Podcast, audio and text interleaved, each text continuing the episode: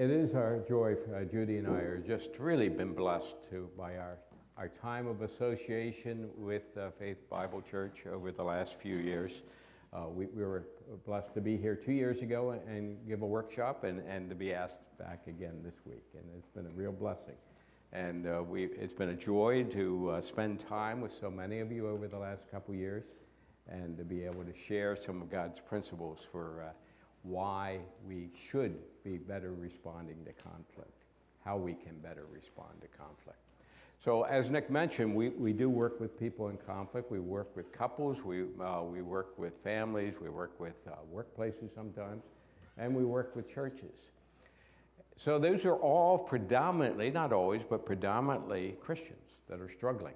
And lots of times they're struggling with confession and they're struggling with forgiveness. And that can be often right at the heart of conflict. So at one level, it seems pretty hard to understand. You know, what's so hard about apologies? What's so hard about forgiveness? It's, God makes it pretty clear in His Word that we're to uh, confess our sins. Uh, he makes it pretty clear that we're to uh, offer forgiveness. So, why do we struggle so much? We look at some of the verses in Scripture, uh, Jesus speaks clearly on the subject of addressing relationship hurts.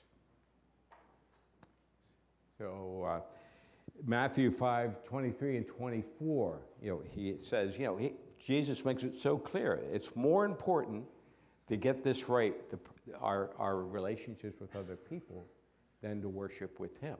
You know, if you find yourself worshiping uh, at the altar and there remember your brother has something against you, lay your gift there at the altar. First, go and be reconciled, then come back and offer your gift. That shows you God's priority for two reasons, many reasons.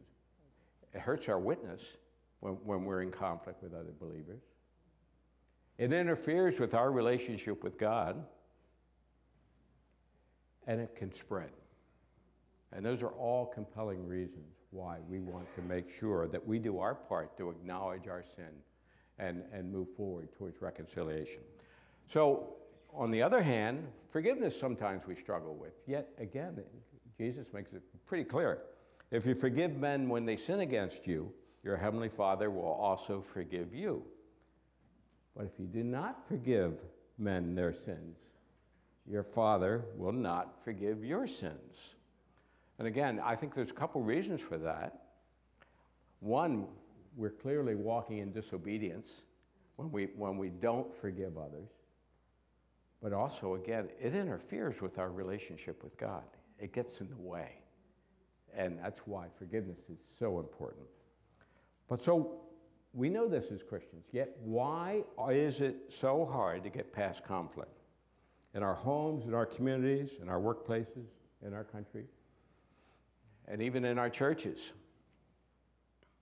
Judy and I would love to be able to say, we have no work to do this week. Uh, we can go out. It, snow's coming soon. We can cross country ski, snowshoe. Uh, but there's, there's always work to be done among Christians who are battling, who are battling, uh, acknowledging their, their wrongs, they're battling forgiveness. Well, this weekend we had the opportunity as, uh, to be so blessed again uh, in sharing some of these principles, and many of you were here. And uh, we're not going to repeat everything we did in uh, about nine hours of teaching and sharing this weekend. But we, we covered topics like uh, confession and forgiveness uh, from a different perspective than we're doing this morning. We also covered topics like how to speak assertively, how to listen actively, how to overcome bitterness when we're trying to forgive, how to negotiate important priorities in our families, and how to establish it establish relationship policies, and how to uh, actively work together as a team in our families to overcome and resolve difficult areas of conflict. Well, today, as I mentioned, we're going to look at this whole issue of struggling with apologies and forgiveness. We'll examine what gets in the way of taking responsibility for our hurtful actions, as well as what gets in the way of forgiving those who have hurt us. And we'll talk about the one way to gain victory with both confession and forgiveness And the only way is by turning to God. So let's first consider some common approaches to apologies.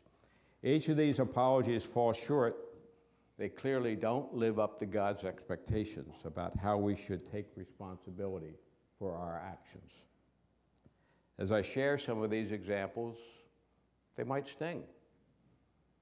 I know they sting me because I've said words like these myself. And it's maybe not just 30 or 40 years ago, but 30 or 40 days ago, or maybe, just maybe, 30 or 40 minutes ago. How often do we find ourselves in conflict on our way to church or getting ready for church? We, we, saw some example of that this weekend in our workshop. Uh, consider this situation. I've said something hurtful, and more often than not, I say that hurtful thing to the most important person in my life, my, my wife of 33 years, Judy. Uh, my very real gift from God. And I want to get past this. I want to apologize, but I want to get past it quickly because this is awkward. This hurts. This is. I don't want to admit that I've said I've uh, done something wrong. So I might say something like, "I wouldn't have said that if you hadn't said this to me." now, when I say that, is that a sincere apology, or am I shifting the blame?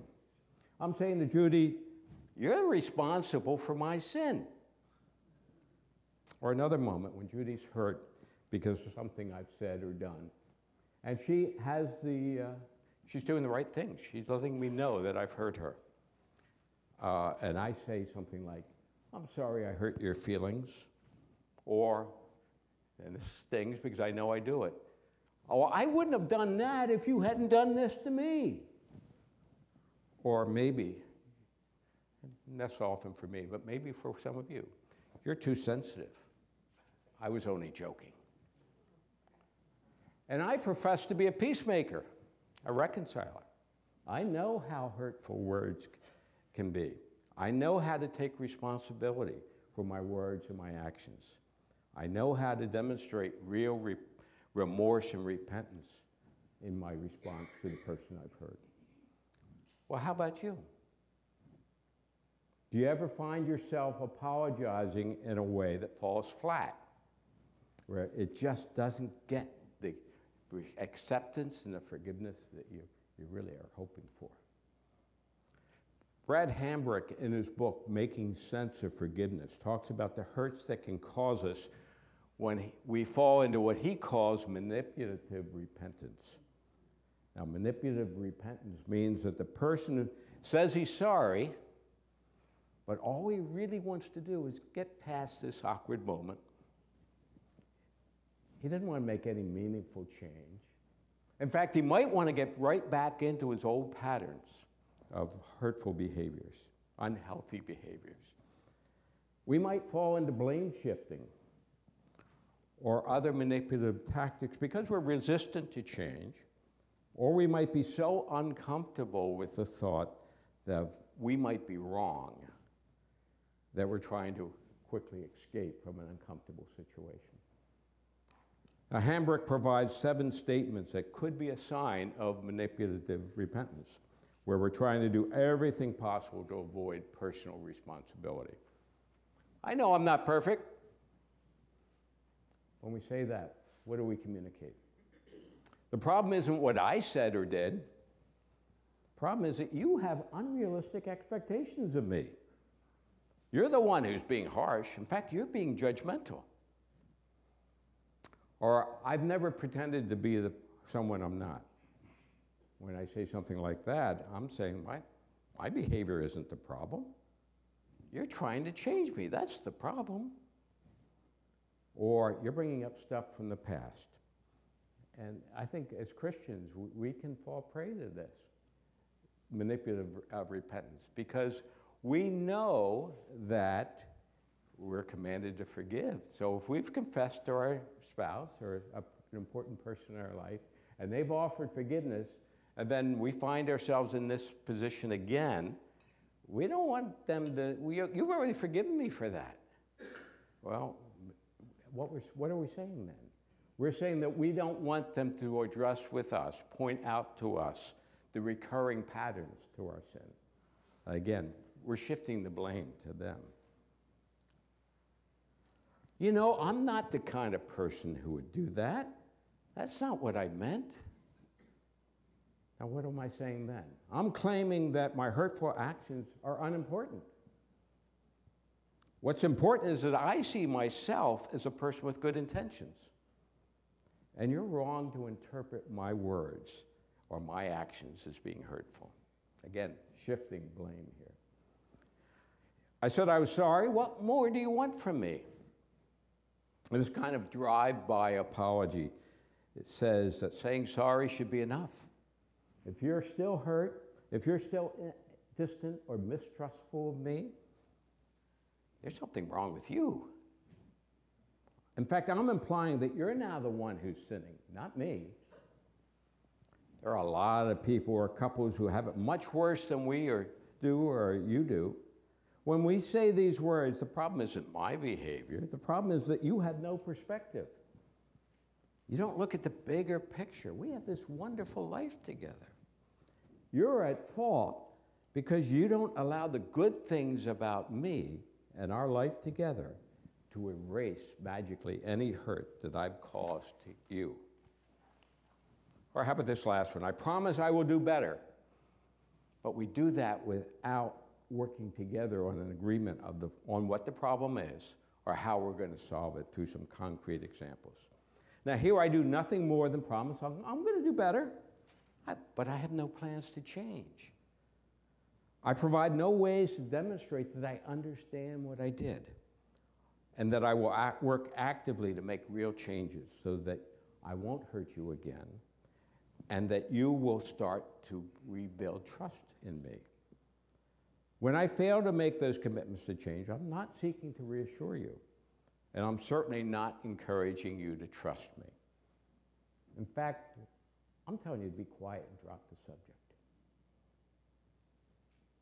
Sadly, these types of manipulative repentance are all too common even among us who knows what the Bible encourages us to do. And encourage, God encourages us to take personal responsibility, to respond to conflict differently. So, what gets in the way? Perhaps we don't know how to apologize in a sincere and effective way. And there's lots of tools to help us. Ken Sande looked at the biblical patterns of confession and repentance, and he developed what he calls the seven A's of confession. And we spent uh, quite a bit of time this weekend uh, looking at that. Those of us who were together two years ago, we spent some time with this as well. Well, today we're just going to look at what it feels like to receive a sincere and complete apology. An apology where the offender makes no excuses for his behavior, no if, buts, or maybes. He admits specifically that he understands what he did and how his actions hurt the other person.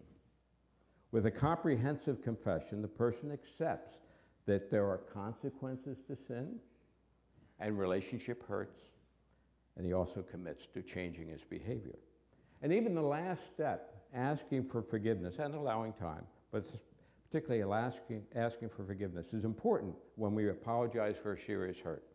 And why might that be? Because on our own, the other person might not be able to forgive particularly this has been a recurring issue, and we really struggle. They've been hurt by us a lot. They might really struggle with forgiving us. Even if we've been really, this time we've got it, we've, we've offered a sincere confession, the other person could, has a lot of hurt to get past. And they can't do that on their own. So, by asking for, for forgiveness, we can encourage that person to recognize that they are commanded to forgive and if they're struggling with forgiveness, they need to turn to God for help, for healing, and wisdom on how to live out that forgiveness with me. So, learning to give a complete apology using something, a tool like the seven A's of confession, should be enough, right? Well, unfortunately, even for, though I can say these in my sleep, I still stumble. We all stumble in many ways. I still fall into the trap of incomplete and insincere apologies. Well, what about you? What prevents you from delivering a sincere and effective apology every time God brings it to mind, or you know from the, the look on your spouse's face, or your kid's face, or someone else important in your life that you've hurt them. What stops us from offering that apology?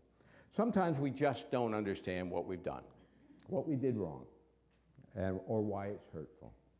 So, in those situations, it's important to acknowledge the other person is hurt and ask questions. Help me understand what I did that was hurtful. Because I want to change. I don't want to hurt you like that. When we do that, we're, we're demonstrating a sincere desire to learn and grow, to take responsibilities. But sometimes that sincere desire is not enough. Sometimes we need to, a loving friend who will come alongside us and confront us if necessary to help us understand how we've been sinning. And sometimes it takes some real uh, courage for that person to do that. King David, after the sin of his behaviors with Bathsheba and Uriah, experienced just that kind of loving confrontation from the prophet Nathan.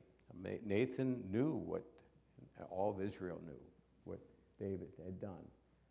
And no one was going to confront the king, and the king wasn't dealing with his sin. So uh, Nathan came and used a very effective parable or story to uh, get David's attention and get him outraged that someone would act like that. And then he uh, directly uh, confronted David about the ways in which that story was him. Uh, you are that man. And in 2 Samuel 12, we read that David acknowledged his sin in front of Nathan, saying, I have sinned against the Lord. But was that sincere apology enough? Well, after conf- his confession to Nathan, we know that David wrote Psalms 32 and Psalm 51. And it's clear from Psalm 32 that he went through a period of struggling with what his sin was. He was deeply troubled until he spent sufficient time with God to understand what he had done wrong.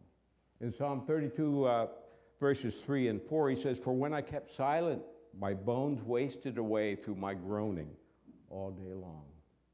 For day and night your hand was heavy upon me. My strength dried up as if by the heat of summer. Eventually, David did start to understand. His time with God helped him to understand that. And he said in Psalm 32 5, I acknowledge my sin to you, and I did not cover my iniquity. I said, I will confess my transgressions to the Lord, and you forgave the iniquity of my sin. How did David get to that point of understanding? Through God's grace. In verse 8, God tells David, I will instruct you and teach you in the way that you should go. I will counsel you with my eye upon you. That's what's available to us when we go to God in prayer when we're struggling. And Psalm 51, we read the result of David coming to true repentance and acknowledging before God that he understood his sin. He showed that he understood the terrible impact of his sin and the earthly consequences. And those were very real. There was loss of life. And that he needed to be transformed by God to live a holy life. That transformation is only possible through God's power. David offered a complete prayer of confession to receive God's assurance of forgiveness. And in this psalm, David acknowledges God's right to cast him out as a sinner. We can move to the next one. Um, David also understood that when he confessed and repented, God would respond out of love and offer him forgiveness. So I find myself in hot water again. I've said or done something hurtful, and even when I ask good questions, I still struggle to see or understand my sin. I'm clueless. So at this point, I have no, a choice to make. I can stay stuck in conflict. It might be a hot conflict of angry words, or it might be a cold conflict of icy withdrawal. Either way, I'm stuck uh, with no hope of finding my way out of the conflict on my own. Or I can take the path to David and I can turn to Dave, to God, in earnest and sincere prayer. Too often I confess my sins to God in a casual or even a manipulative way. I don't just pray manipulative prayers, uh, confessions, say them to, to other people in this world, my wife and others, but I can do that to God. I haven't prayed for understanding about what I've done or how I've hurt the other person, which means that I'm not ready to offer a sincere confession to that other person. So instead, though, I have a choice. Instead of offering a manipulative confession to God, it might help if I prayed through the seven A's of confession.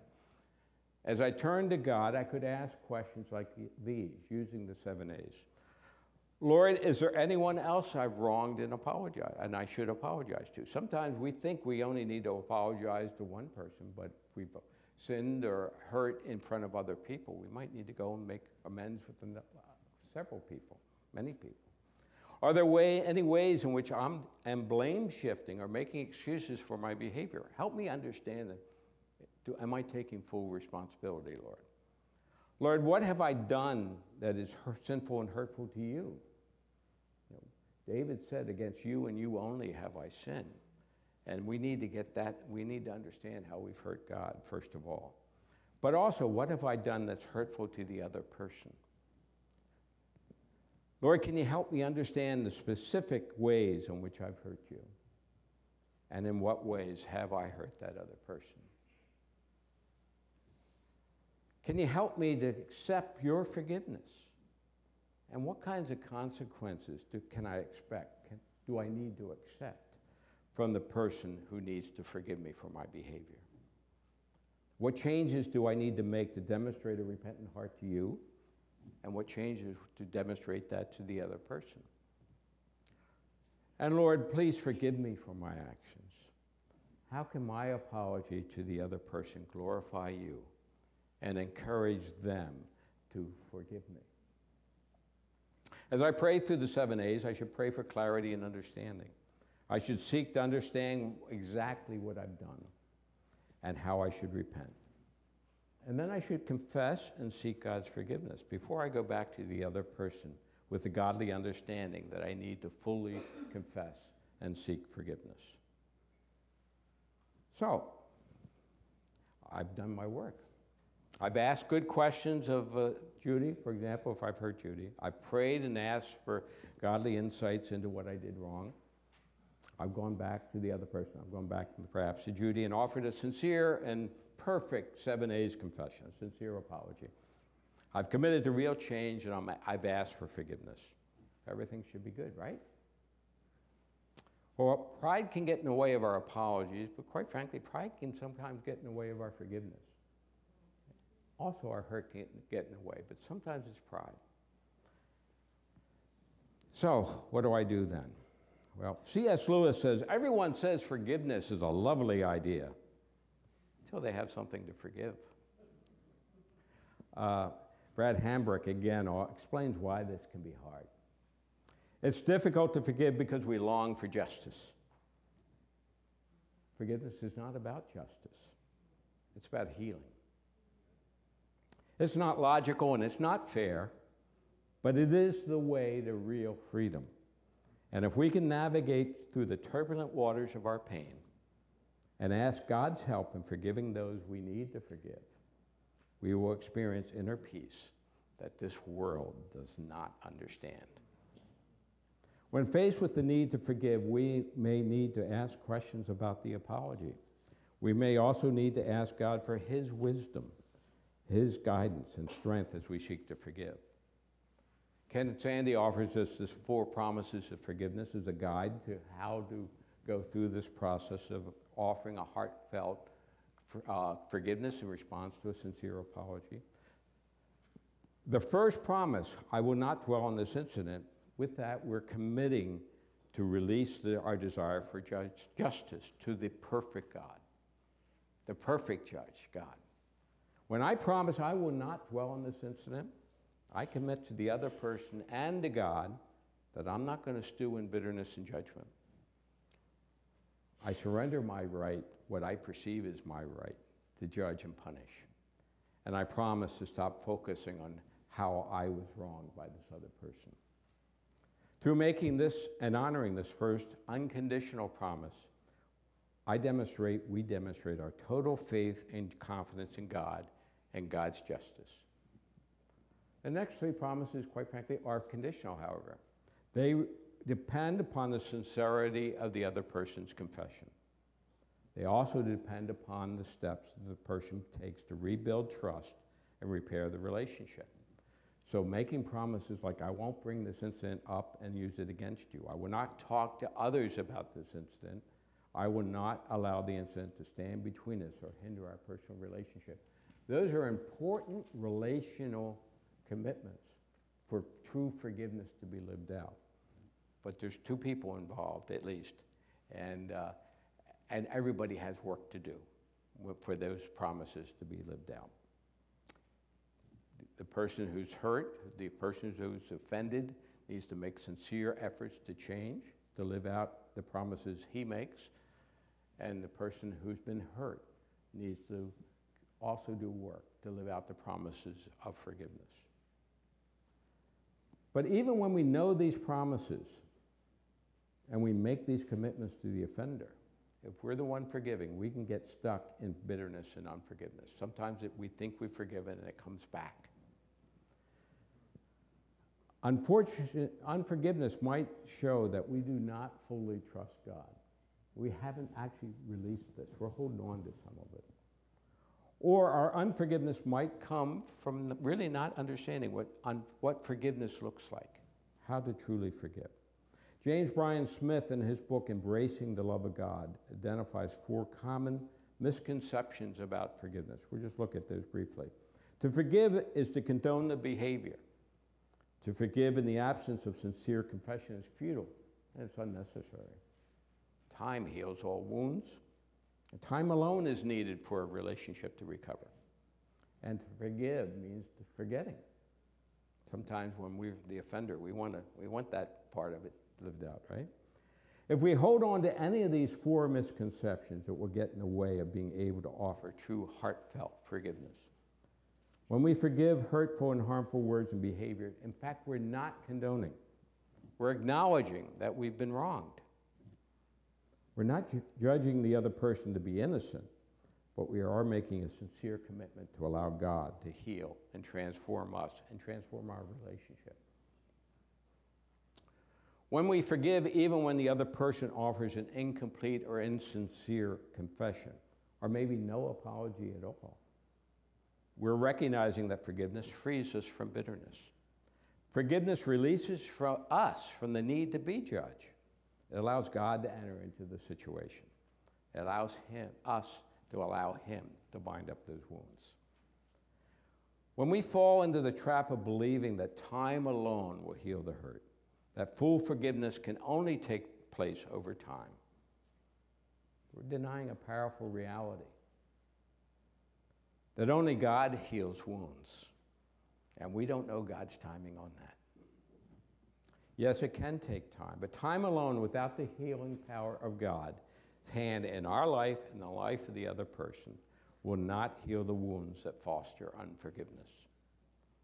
And when we believe that forgiveness means forgetting, we're stuck in the false and sometimes dangerous belief that we must, for forgiveness to happen, we must pretend as if the offense never happened. But we can't bury the past the hurts and the pain can be very real. And we may need to build protections into our relationship to make sure that the other person is not able to hurt us in the same way. And those protections are for our good, but it's also for the good of that other person.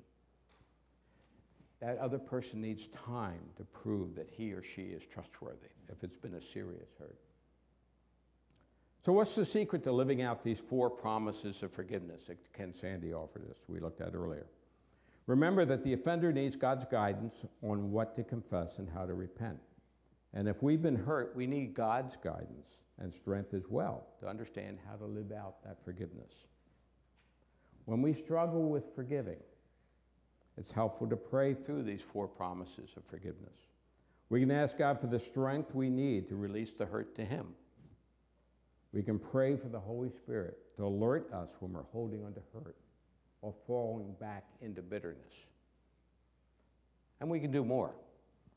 We can pray for strength not to gossip or slander the other person and for encouragement to continue to pursue reconciliation.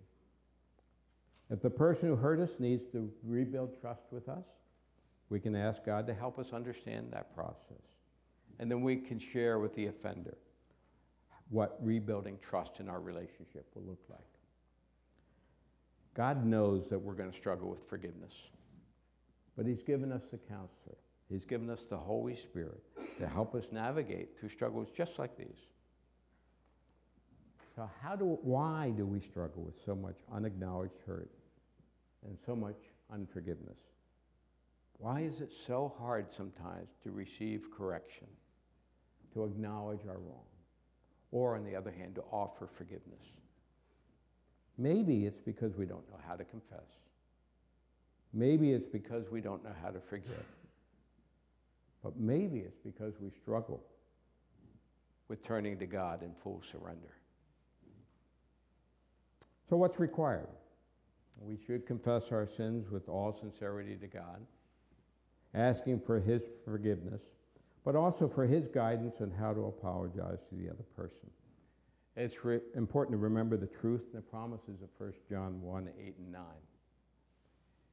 If we say we are, have no sin, we deceive ourselves, and the truth is not in us. If we confess our sins, He is faithful and just and will forgive us our sins and cleanse us from all unrighteousness. When we have truly hurt someone and we go to God in repentance, we have the assurance that God forgives us and that He will empower us to make the changes we need to make to avoid future hurt. We should continue to pursue and ask for forgiveness from the other person. But we can rest in knowing that the true judge the only perfect judge, has forgiven us, even if the person we hurt is still struggling with forgiveness. And when we need to forgive and then live out forgiveness, we should remember that on our own, we can never truly forgive. But God empowers us through His Spirit to be truly forgiving people. The Holy Spirit can help us in our weakness. And He can also bring to mind the Word of God when we most need it. When we just can't seem to forgive on our own, we can pray through Scripture. Perhaps a, a section like Colossians 3 12 and 14, asking for God to help us display the fruit of the Spirit. Put on compassionate hearts, kindness, humility, meekness, and patience, bearing with one another and if one has a complaint against another, forgiving each other. Okay, here's this command again. Just as the Lord has forgiven you, you must also forgive. And above all these, put on love, which binds everything together in perfect harmony. When I get stuck in refusing to acknowledge my sin, I do hurt the other person, but I hurt God and I hurt myself more. And when I get stuck in refusing to forgive, I hurt the other person. But I hurt God and I hurt myself even more. Praise God that we have His Word, we have His Spirit, and we have His promises to guide us into His peace that transcends all understanding. Let me pray for us.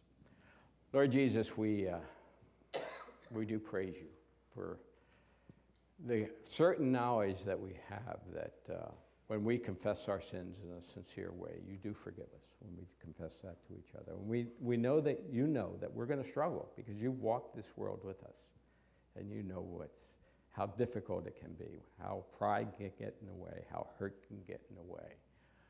And Lord, we just pray for each of us that we will really be encouraged today to uh, be instruments of your peace to those most important to us as well as those who are far away. We just pray that we will be continue to be and grow to be a stronger and stronger light in our homes, in our churches, in our communities, and, and in the, everyone we interact with in the days ahead. We praise you and thank you for this message and the time we've had to share it today. We pray in the name of your Son, our Lord. Amen.